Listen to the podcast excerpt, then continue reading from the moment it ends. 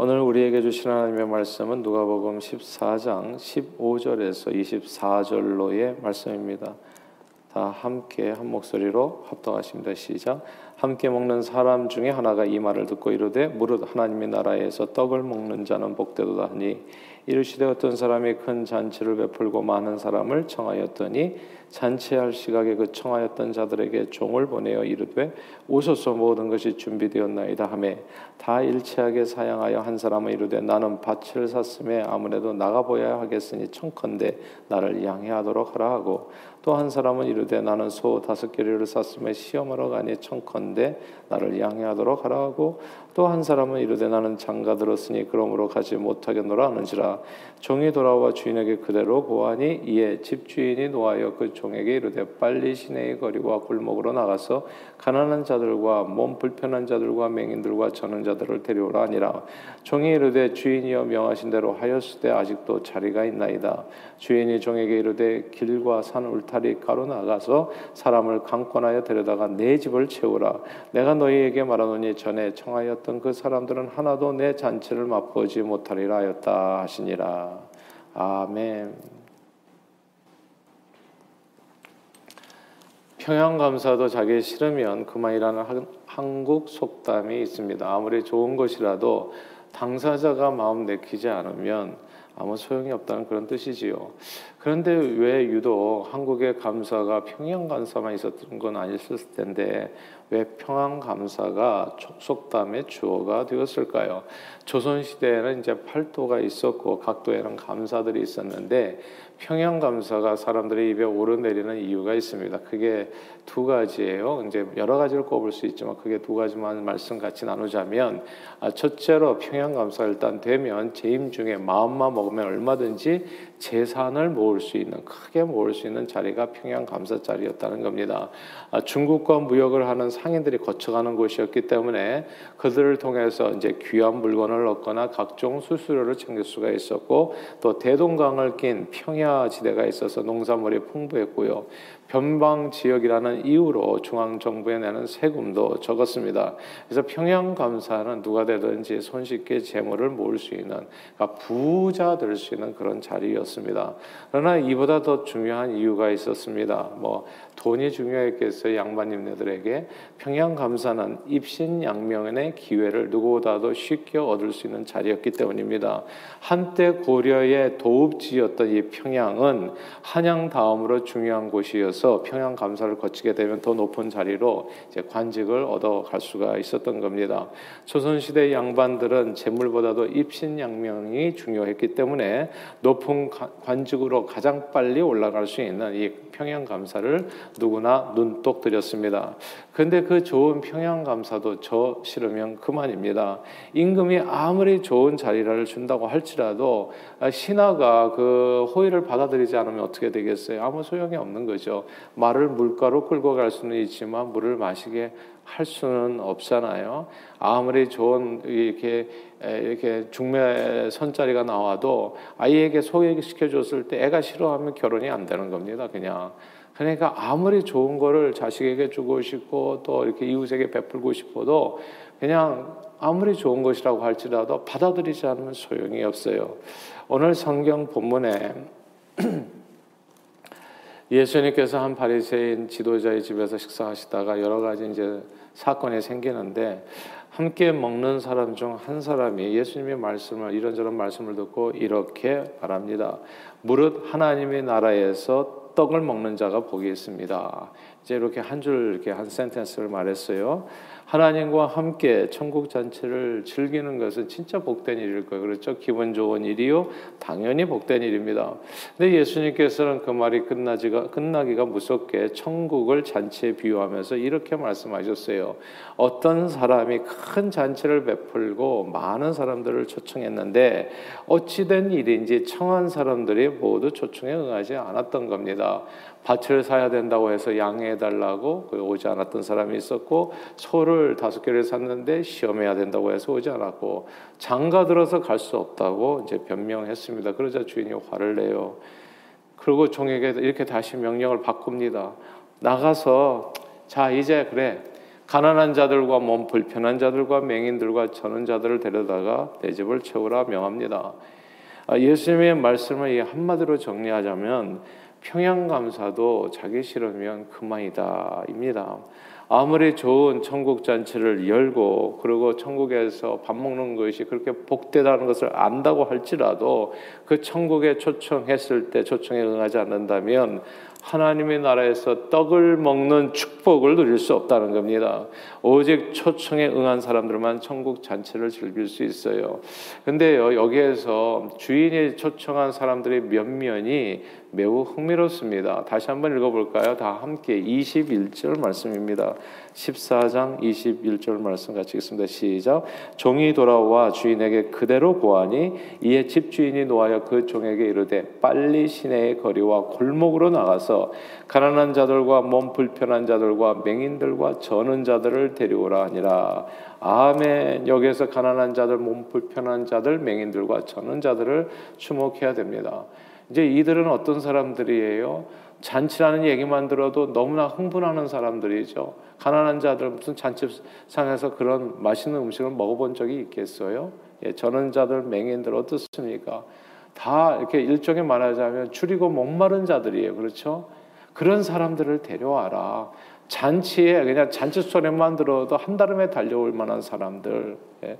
근데 그렇게 그런 사람들로 쭉 채웠는데도 불구하고 자리가 남아요.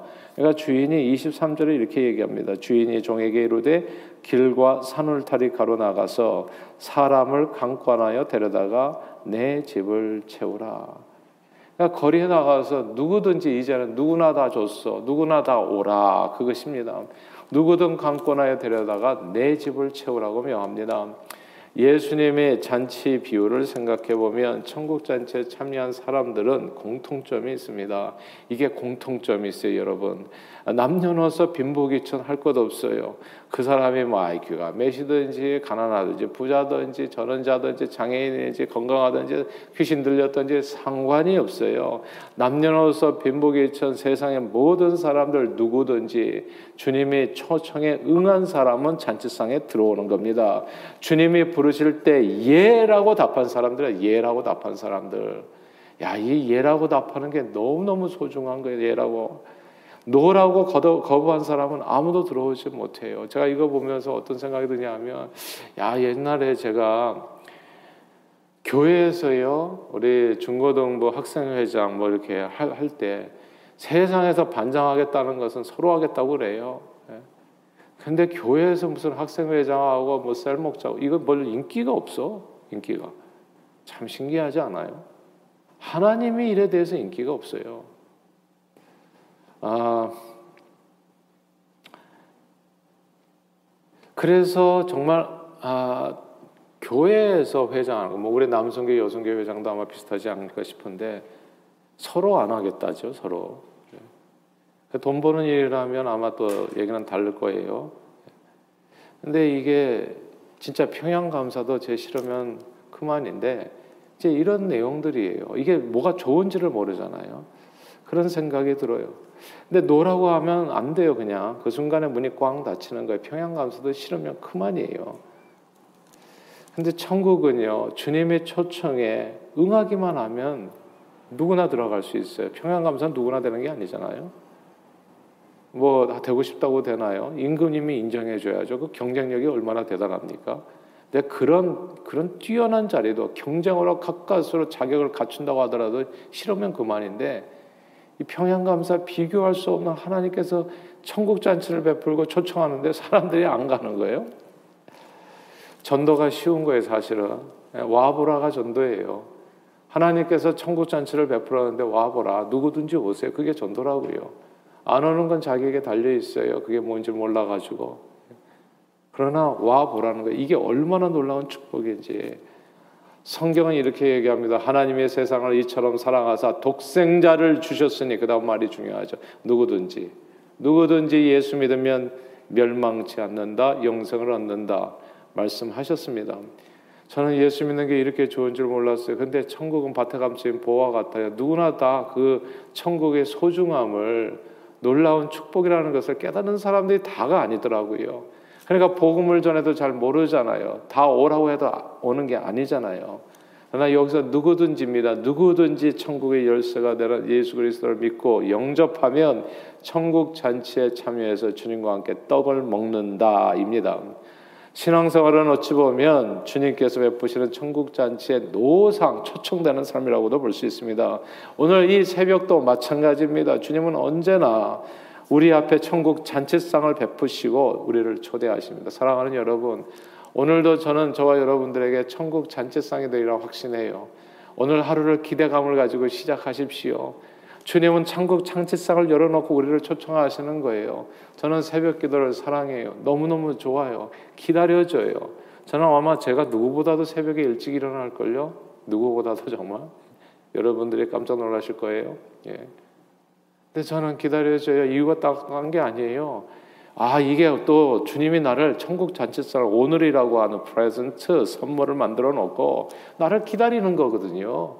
그러니까 그냥 달려가는 거죠 주님 앞에. 그리고 하루를 주님 앞에 시작. 예, 제가 주님 앞에 나아갑니다. 지금 오라. 예, 지금 주님 앞에 갑니다. 그리고 주님 기대하는 겁니다. 주님께서 베푸신 그 상을. 성경은 이렇게 얘기했습니다. 볼지어다 내가 문 밖에 서서 두드리고 있는 누구든지 내 음성을 듣고 문을 열면 내가 그에게로 들어와 그와 더불어 먹고 그는 나와 더불어 먹으리라 말씀했습니다. 우리가 해야 할 일이 전 예수 믿는 게 아, 정말 너무 좋아요. 우리가 해야 할 일이 많지가 않아요. 그저 은혜와 축복의 근원이 되시는 주님의 초청을 받아들이기만 하면 되는 겁니다. 그리고 그게 믿음입니다. 받아들이는 게 믿음인 거예요. 영접하는 자, 곧 그 이름을 믿는 자, 받아들이는 receive and believe 이게 같이 같은 의미예요. 주님을 받아들이는 것, 그 은혜를 받아들이는 것, 그게 믿음이라고요. 그런데 어제 이어지는 오늘 말씀해 보니까요. 바리새인과 건강한 사람들은 천국 잔치에 초청하는 예수님의 은혜를 별로 달갑게 생각하지 않아요. 별로 그렇게 중요하게 생각하지 않습니다. 나는 뭐 필요 없다는 거죠. 저들은 주님의 은혜를 사모하지도 않고 배가 불렀나요? 오히려 주님이 안식일에 병자를 고친 것만을 문제 삼고 꼬투리 잡으려 했습니다. 그러나 언제나 그 은혜를 인하여 믿음으로 말미암아 구원을 받는 겁니다. 그 은혜를 인하여 믿음으로 말미암아 구원 하나님의 축복 천국 잔치에서 주님과 함께 떡을 떼게 되는 겁니다. 복음서에는요 마태복음 이렇게 얘기했죠. 심령이 가난한 자는 복이 있나니 천국이 저희 것이며 누가 복음에는 어떻게 얘기했습니까? 가난한 자 심령을 떼고요. 가난한 자에게는 복이 있나니 천국이 저희 것이라 말씀했습니다. 공통점은 뭡니까? 가난한 자입니다. 줄이고 목마른 자라고요. 다른 말로 주님의 은혜를 정말 가난해 가지고 사모하는 자를 얘기하는 겁니다. 천국 잔치가 열렸다는 말에 제일 먼저 반응하는 사람 그리고 제일 먼저 주 앞에 맨 앞에 서는 사람이요. 오늘도 새벽에 오신 여러분 모두를 환영해요. 주님 앞에 서는 것은 뒤에 서지 마십시오. 남 다 가고 그렇게 사람이 제너러스 할 수가 없어요. 주의 일에 있어서는. 남을 봉사하고 섬기는 일에 있어서는 이상하게 제너러스해요. 그런 건 여러분이 다 하고 난 뒤에서 섬길게요. 항상 말을 그런 식으로 해요. 근데 세상에서 명예 인기 누리는 데는 어떻게 해서든지 앞에 서려고 애를 쓰고 지배자가 되는 길에서는 앞에 서고 섬기는 자가 되는 뒤에 서고 그래서 인생은 거꾸로 살아가는 겁니다. 그러나 정말 이 안에 하나님의 은혜가 있어요. 저는 앞에서는 여러분과 제가 될 수 있기를 바래요. 항상 주님의 은혜를 사모하는 일에 사실 우리가 뭐가 그렇게 잘났나요, 사실. 우리는 흙인데 주님의 은혜가 없으면 못 살잖아요. 한순간도 이것을 인정하신다면 정말 가난한 심령이 가난해야 되는 거 아니겠어요? 주님의 은혜를 사모하는 자들라는 그런 의미입니다. 그런데 바리새인들은 심령이 부자였고 부자 청년은 부자였습니다. 저들은 모두 주님의 초청을 거부했지요. 그렇게 천국 잔치에 들어가서 오늘 하나님 나라에서 떡을 떼는 자가 복이 있다는데 하나님 나라에서 떡을 떼지 못했습니다.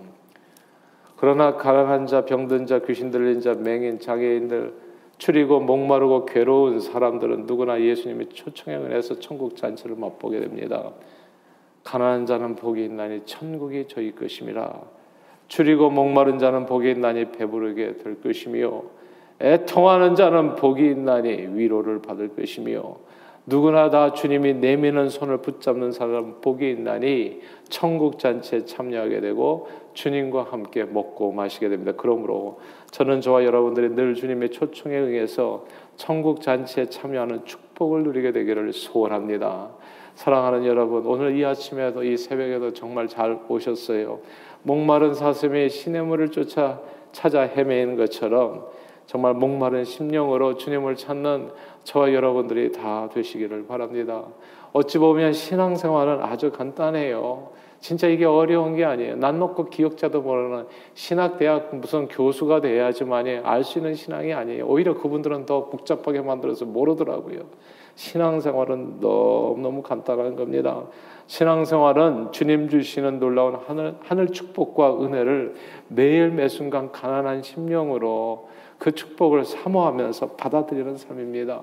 주님, 오늘도 저는 주님의 은혜가 필요합니다. 오늘도 주님, 천국 잔치상에서 주님과 함께 먹고 싶어요. 그렇게 간절히 주님의 은혜를 사모하면서 감사하면서 기도하는 것, 이게 천국 생활의 신앙 생활이고요. 평양 감사도 저 싫으면 소용없는데 주님은 우리에게 평양 감사와 비교할 수도 없는 놀라운 하늘 천국 잔치를 준비하시고 우리를 초청해 주시는 겁니다.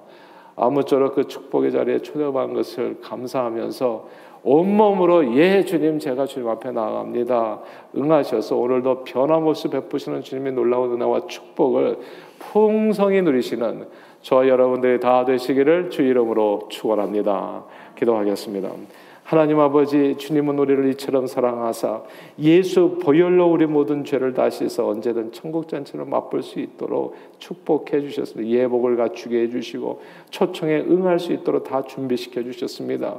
그 축복을 누리는 것은 길은 그저 주님의 구원 초청에 의하여 그 은혜 초청에 의하여 마음을 열고 주님을 영접하고 믿기만 하면 되는 겁니다. 사랑해 주님. 오늘 이 아침에도 우리 마음을 활짝 엽니다. 주님을 우리 마음의 구원자와 주님으로 고백합니 다. 그리고 오늘도 주님의 은혜로 충만한 하루가 되기를 소원합니다. 주여 오늘도 우리 인생을 천국 잔치상 되게 해 주시옵소서. 예수 그리스도 이름으로 간절히 기도하옵나이다. 아멘.